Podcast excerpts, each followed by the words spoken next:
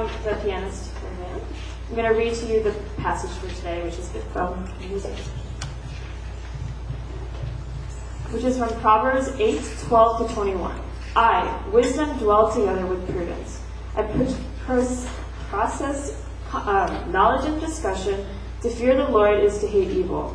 I hate pride and arrogance, evil behavior and perverse speech. Counsel and sound judgment are mine. I have insight, I have power.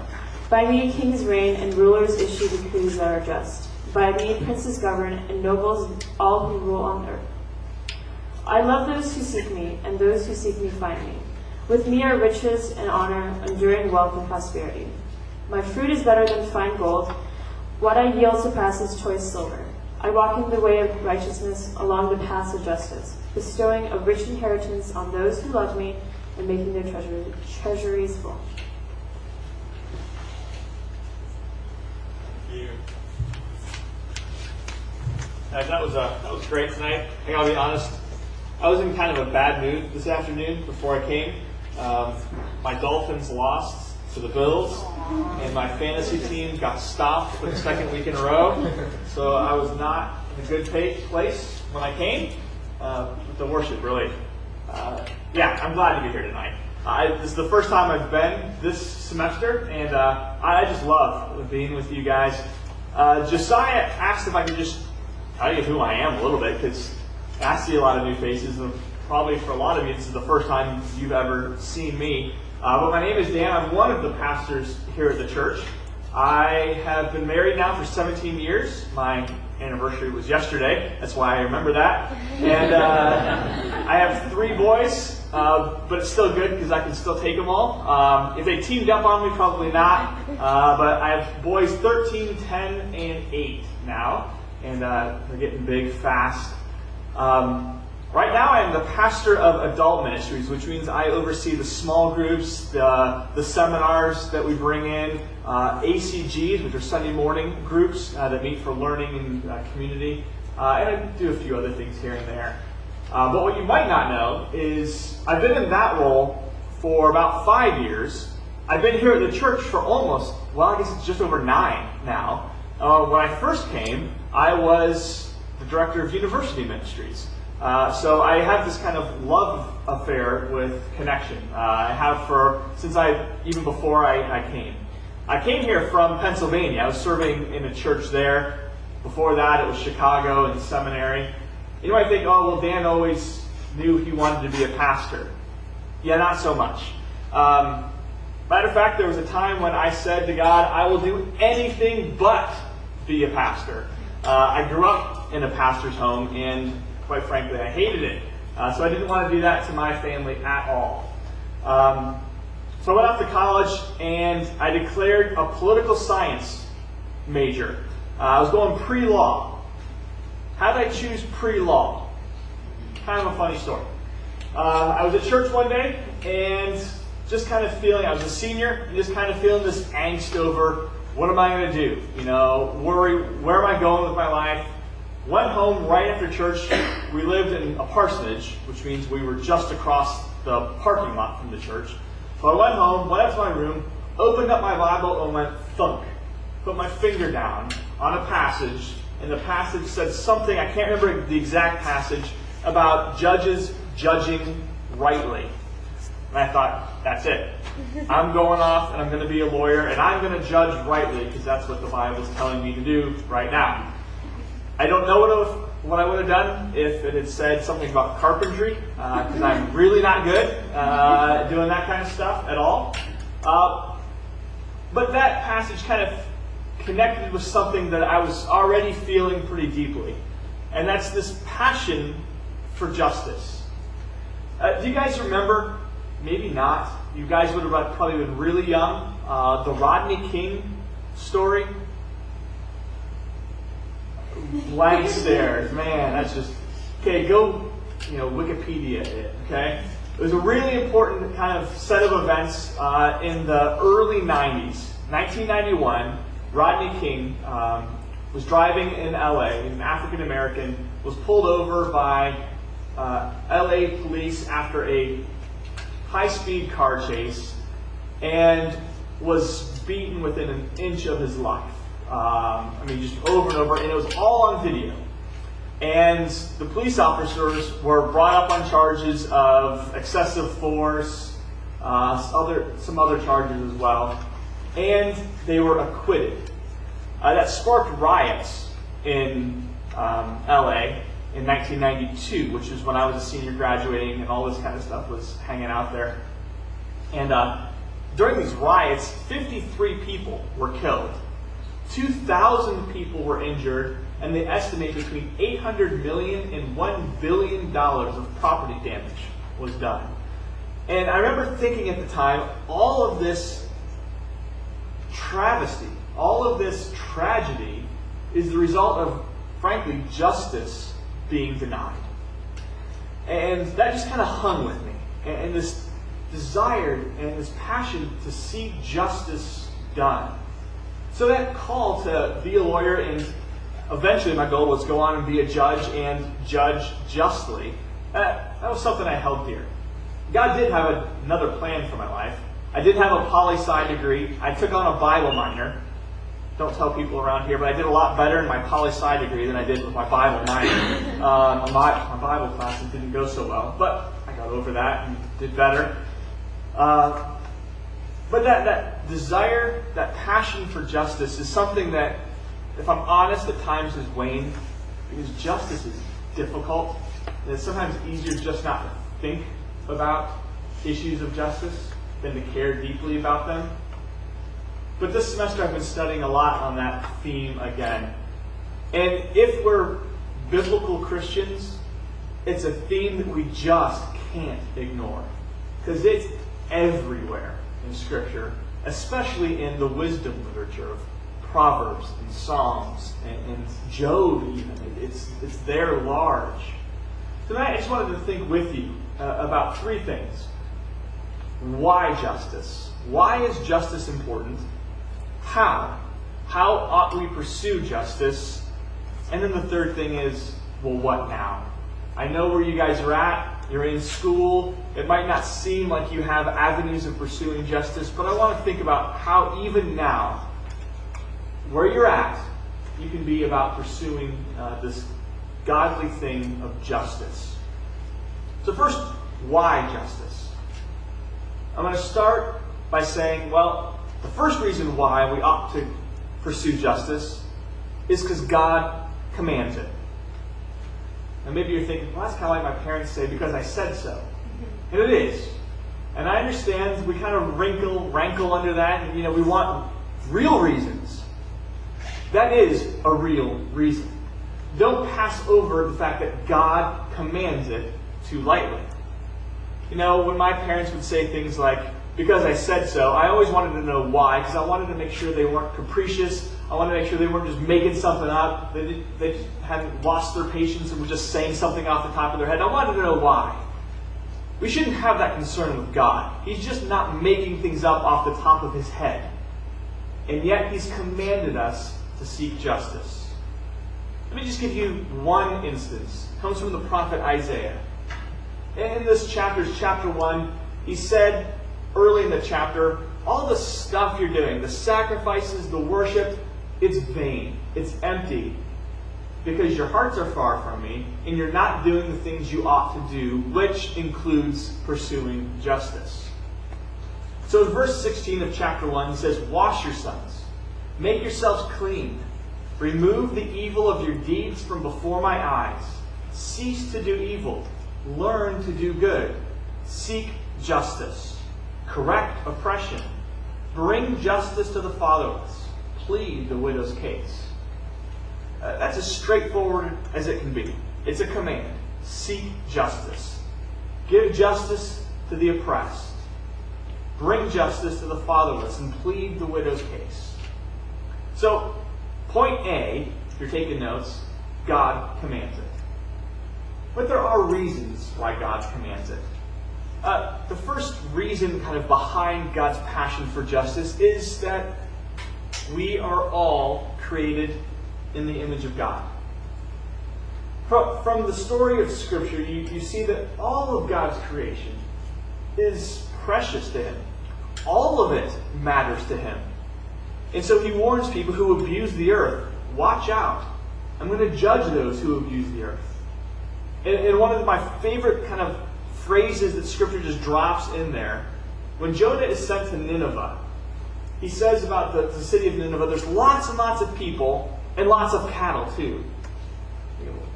What's the deal? Why do you care about the cattle? But he does. It's part of his creation. He cares about all of his creation. But above everything, he cares preeminently about humanity. Because humans, men and women, are created in his very image. God says, Let us create man in our image. Male and female, he created them in his image. We bear this unique mark that nothing else in creation bears. And it endows with, with a special worth, a special dignity. We're not property, we're not stuff, we're image bearers. That is incredibly weighty. I think we got we've become so accustomed to reading Genesis, we maybe read over that too quickly. But that is profound. We are made in the image of God to reflect something of who God is. C.S. Lewis does a great job of reflecting on things that we just pass over and bringing the weight of them out. One of my favorite quotes, it's kind of long, you're going to have to stick with me. One of my favorite quotes by C.S. Lewis comes in a collection of essays called The Weight of Glory. Uh, this is what he says, reflecting on the, uh, the fact that we're all image bearers. He says, It is a serious thing to live in a society of possible gods and goddesses. To remember that the dullest and most in, uninteresting person you talk to may one day be a creature which, if you saw it now, you would be strongly tempted to worship or else a horror and a corruption such as you, if you now met, would give you nightmares.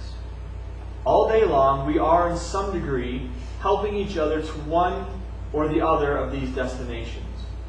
It is in the light of these overwhelming possibilities, it is with awe and circumspect, circumspection proper to them, that we should conduct all our dealings with one another, all friendships, all loves, all play, all politics. This is where it gets good. That was pretty good. This is even better. Okay? there are no ordinary people. You have never talked to a mere mortal. Nations, cultures, arts, civilizations, these are mortal. And their life is to ours as the life of a gnat. But it is immortals whom we joke with, work with, marry, snub, and exploit. Immortal horrors or everlasting splendors. Uh, Lewis puts it, I think, in the proper context. Image bearers. It's image bearers who are suffering injustice, oppression, and that we're called to plead for. So the first reason is we're image bearers. The second reason is that we've tasted grace and because we've tasted grace, we ought to extend grace to others. Again, that's a really common theme in Scripture. You've been forgiven, so now forgive. You've been rescued, so now rescue. You've been freed from the chains of slavery and oppression. Now free others. Deuteronomy 10 makes it really apparent what God's program was for Israel. He says, God defended you, or God says to them, I defended you when you were helpless. I rescued you when you were oppressed. You were once aliens and strangers and sojourners in the land of Egypt. Now, when there's aliens and strangers and sojourners in your land, treat them well. Don't oppress them. You've tasted my grace. Now extend it to others. That applies to us as much as it did to Israel. We've tasted the freeing, saving, redeeming grace of God. And that ought to be passed on to others in our society who desperately need it. In Scripture, it keeps coming back to the fatherless, the widows, the orphans. And we could add a whole train of ands, ands, ands to that, right? oppressed, forgotten, discarded, neglected. It's the church's call to extend God's grace to them in all its forms. Yes, preaching the good news of saving grace, but us as Christians, as individuals, to also work for human flourishing where there isn't now. Uh, the last point under why pursue justice is because it's near and dear to God's heart. Let me just read a few verses that uh, just stick with me. Micah 6 8 is probably one you've heard or, or read before yourself. Micah 6 8 says, Has he told you, O man, what is good, and what the Lord requires of you, but to do justice, and to love kindness, and to walk humbly with your God? You ever been in a class where you couldn't quite figure out what the professor was requiring of you? That you had this paper and you didn't know what the requirements were, you know. Well, that's frustrating. God's here making it really clear what's required of man. To do justice, to love kindness, and to walk humbly with God. Another passage that stands out to me comes from the prophet Jeremiah. Jeremiah says in chapter 9, Thus says the Lord, let not the wise man boast in his wisdom. Let not the mighty man boast in his might. Let not the rich man boast in riches. But let him who boasts boast in this, that he understands and knows me, that I am the Lord who practices steadfast love, justice, and righteousness in the earth. For in these things I delight, says the Lord. You want to please the Lord? Well, he said, I delight in these things justice and love, righteousness. I delight in them. They make my heart happy. Another one comes from the prophet Isaiah. Isaiah 61 8. Uh, For I, the Lord, love justice. I hate robbery and wrong I will faithfully give them the recompense, and I will make an everlasting covenant with them. I love justice. One more. Isaiah 31. Oh, I'm sorry. Isaiah 30, 18. Therefore, the Lord waits to be gracious to you, and therefore he exalts himself to show mercy to you. For the Lord is a God of justice. Blessed are those who wait for him. God doesn't just kind of like justice. He's not, you know, uh, an armchair quarterback when it comes to justice. He loves justice. He hates injustice. He delights in righteousness and justice. So, why ought we pursue justice? We're created in God's image. He delights in it. We've tasted grace. We ought to extend grace and he's commanded it. But what does that have to do with wisdom? Uh, this semester, I, I, love the theme of this semester. It's about the path of, to life, which is wisdom. And the passage you heard read connects wisdom and justice incredibly intimately. There's two ways that justice and wisdom meet. First, doing justice is wise. Um, if you're wise, you're going to do justice. Because you know that God will eventually repay those who don't. So if you're wise, do it. Okay? But that's not the end of the matter here. You also need wisdom to do justice. How do you do justice? You do it with wisdom. Uh, my dad, growing up, he had all these things he used to say, these kind of proverbs of his own that weren't proverbs from the Bible, but you know, he used to say, "This too will pass." Anytime we were going through something hard, um, okay, got, got it, Dad. This too will pass. Uh, one of the other things he used to say all the time is, "Do what's right, and let the chips fall where they may." And I want to apply that to justice. Do what's right, and let everything else just kind of pan out. Except I don't always know what's right. You ever been in that situation? And you just don't know what the right thing to do is? You don't know what the just thing is. Uh, I'm a parent. It happens to me daily. Uh, my kids are fighting over something, and I step in to intervene and you know rectify the situation. Except I have no idea. I got two different stories going here. Uh, they can't both be true. You couldn't have been on the Xbox first and you on the Xbox first. It's not possible. You know what's going on. Sometimes we just don't know. Sometimes there's deceit at play. You guys, one of my coolest stories, right, of the kings in Israel. Remember the story of Solomon and these two ladies? One of the ladies rolled over and slept on her baby, and the baby died in the middle of the night. And she took the other lady's baby and said, No, this is my baby. And the two women came to King Solomon, and they were both saying, No, this is my baby. What do you do? Well, he had a very creative solution. He said, Oh, let's cut the baby in half. And you can have half, and you can have half. And the woman who screamed the most, well, that must be the real baby's mom. But that was a situation in which I can't imagine being Solomon. The stakes were pretty high, right? That wasn't just who gets the Xbox next. That was someone's child. And you didn't know what the right course of action was.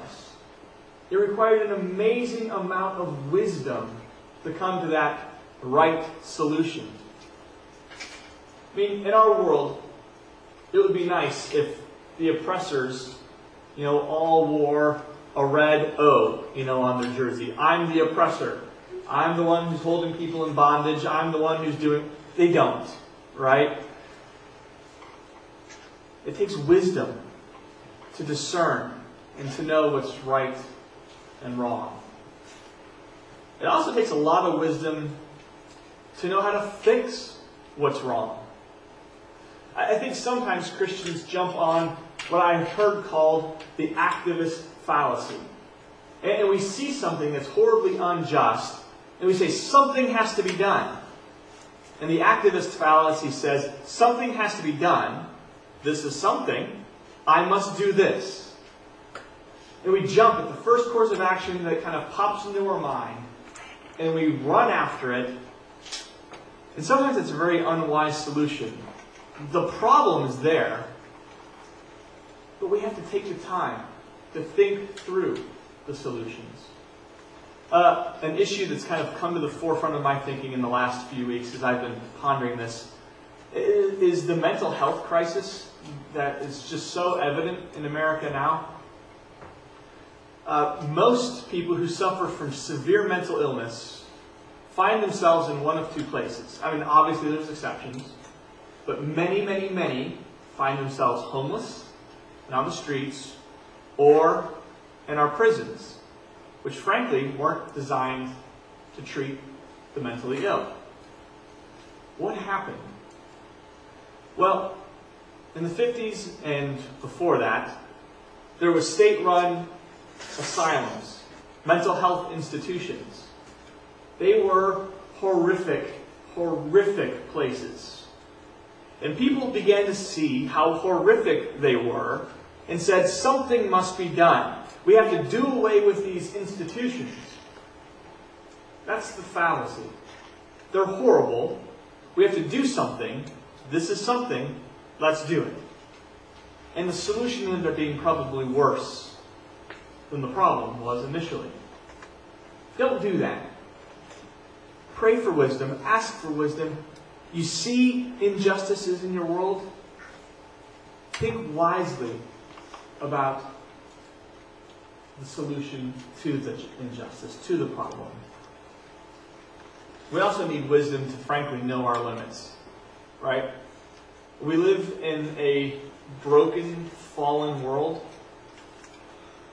And no matter how passionate, no matter how wise, how motivated, how much money and energy and time and talent we throw behind issues of justice and injustice, we have to acknowledge that this side of Christ's return, there will always be injustices in our world. I've heard injustice kind of uh, likened to that whack-a-mole game. Guys ever played that at Chuck E. Cheese? You know, you hit one mole and another. I'm doing this in my yard right now. I have real moles in my yard. They're driving me crazy. But you hit one mole and another one pops up. You hit that one, another one pops up. You squash one injustice, and another one's right there. And you go after that one, and another one comes there. We have to be wise to know, well, frankly, our limitations. Through the Spirit, we can accomplish tremendous things for the kingdom, including eradicating injustices. But the end of the story and the complete redemption and the elimination of all injustice and oppression, God's going to accomplish that. So we have to be wise and patient as we wait for God to do what well only God can do. And that's set everything right. So how do we pursue justice? You've got to do it with wisdom. It's only through wisdom that you'll be able to determine what's right and wrong, the best path to alleviate the wrong, and it's only with wisdom you'll know your limitations. Okay, so now what? Again, I know we could talk about people like William Wilberforce and you know all these great men and women throughout the history of the world who have done fantastic things in rectifying injustices. Great. What about you tomorrow? What can you do? Uh, let me give you three takeaway things. First, pray. Pray, pray, pray, pray, pray. You know, the first law of real estate is location, location, location, right? The first law of fighting injustice is pray, pray, pray. Pray for the wisdom. Pray for the discernment. Pray that God will sustain you through the battle. Pray. Pray for wisdom. Pray for justice. Pray for God to raise up other people who will be passionate about justice, talented enough to know the right paths, to discern right and wrong. Pray. Do you have to wait till you've graduated with your degree to pray? No. You could do that tonight. You could do that tomorrow. You can do that every day for the rest of your life. Pray. The second one is think. I don't believe we think enough about injustice. I know I don't. Because it's hard. It's complex. We like simple, we like sound bites. The issues of injustice are big. They're systemic. They're societal wide. They take thinkers. Think. And don't just think about the big things, think about the small things. Don't just think about who you're going to vote for and their you know, platform for justice. Think about what you buy. Think about how you interact with people on campus. Think about how you, even now, see oppression, see injustice on campus, in town, in your family, in your church. Think. And then I'm going to call you to do. Even now, you can do things. I've been maybe harping too much on how big injustice is. There's lots of small injustices that stare us in the face every day. Sometimes they're not complex. Sometimes they're not hard. They just take us to do. Some of you are in fields right now where you can have a tremendous impact on the nation, on the world. No matter what field you're in, you have a call upon you to be whatever you're going to be a teacher, a doctor, a lawyer, to be a just teacher, doctor, lawyer. To work for human flourishing in the classroom, in the hospital, in the courtroom, in the field of politics. And don't let ju- justice be a side issue.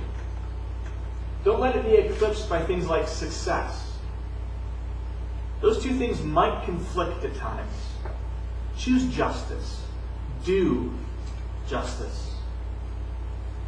Um, in a month or so, uh, ECC is going to have its missions conference, and I'm thrilled about it. Uh, someone from International Justice Mission is going to be here sharing about how the church can participate in seeking justice locally and, and globally. And one of, actually, the founder of that group wrote several books. One of them is just fantastic. It's called The Good News About Injustice. I'm going to leave you with a quote that uh, is from that book. He said, Unless the work of seeking justice is a category of endeavor that is completely different from every other activity on earth that is important to God, the answer to the how question has something to do with what God's people do or don't do. In other words, every category of things that God has cared about and has a plan for, his people are involved in seeing that plan to fruition. Evangelism, missions, the kingdom. Justice is no different than that. God wants to see justice established.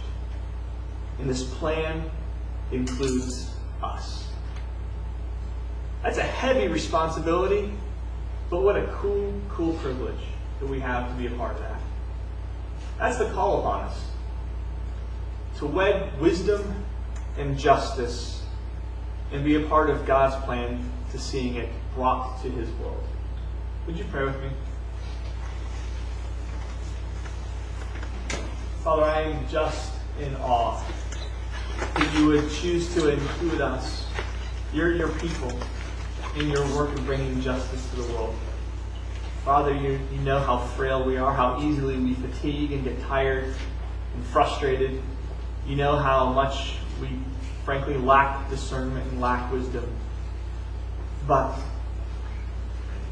you promise to provide us with everything we need to live your life, to accomplish your purposes.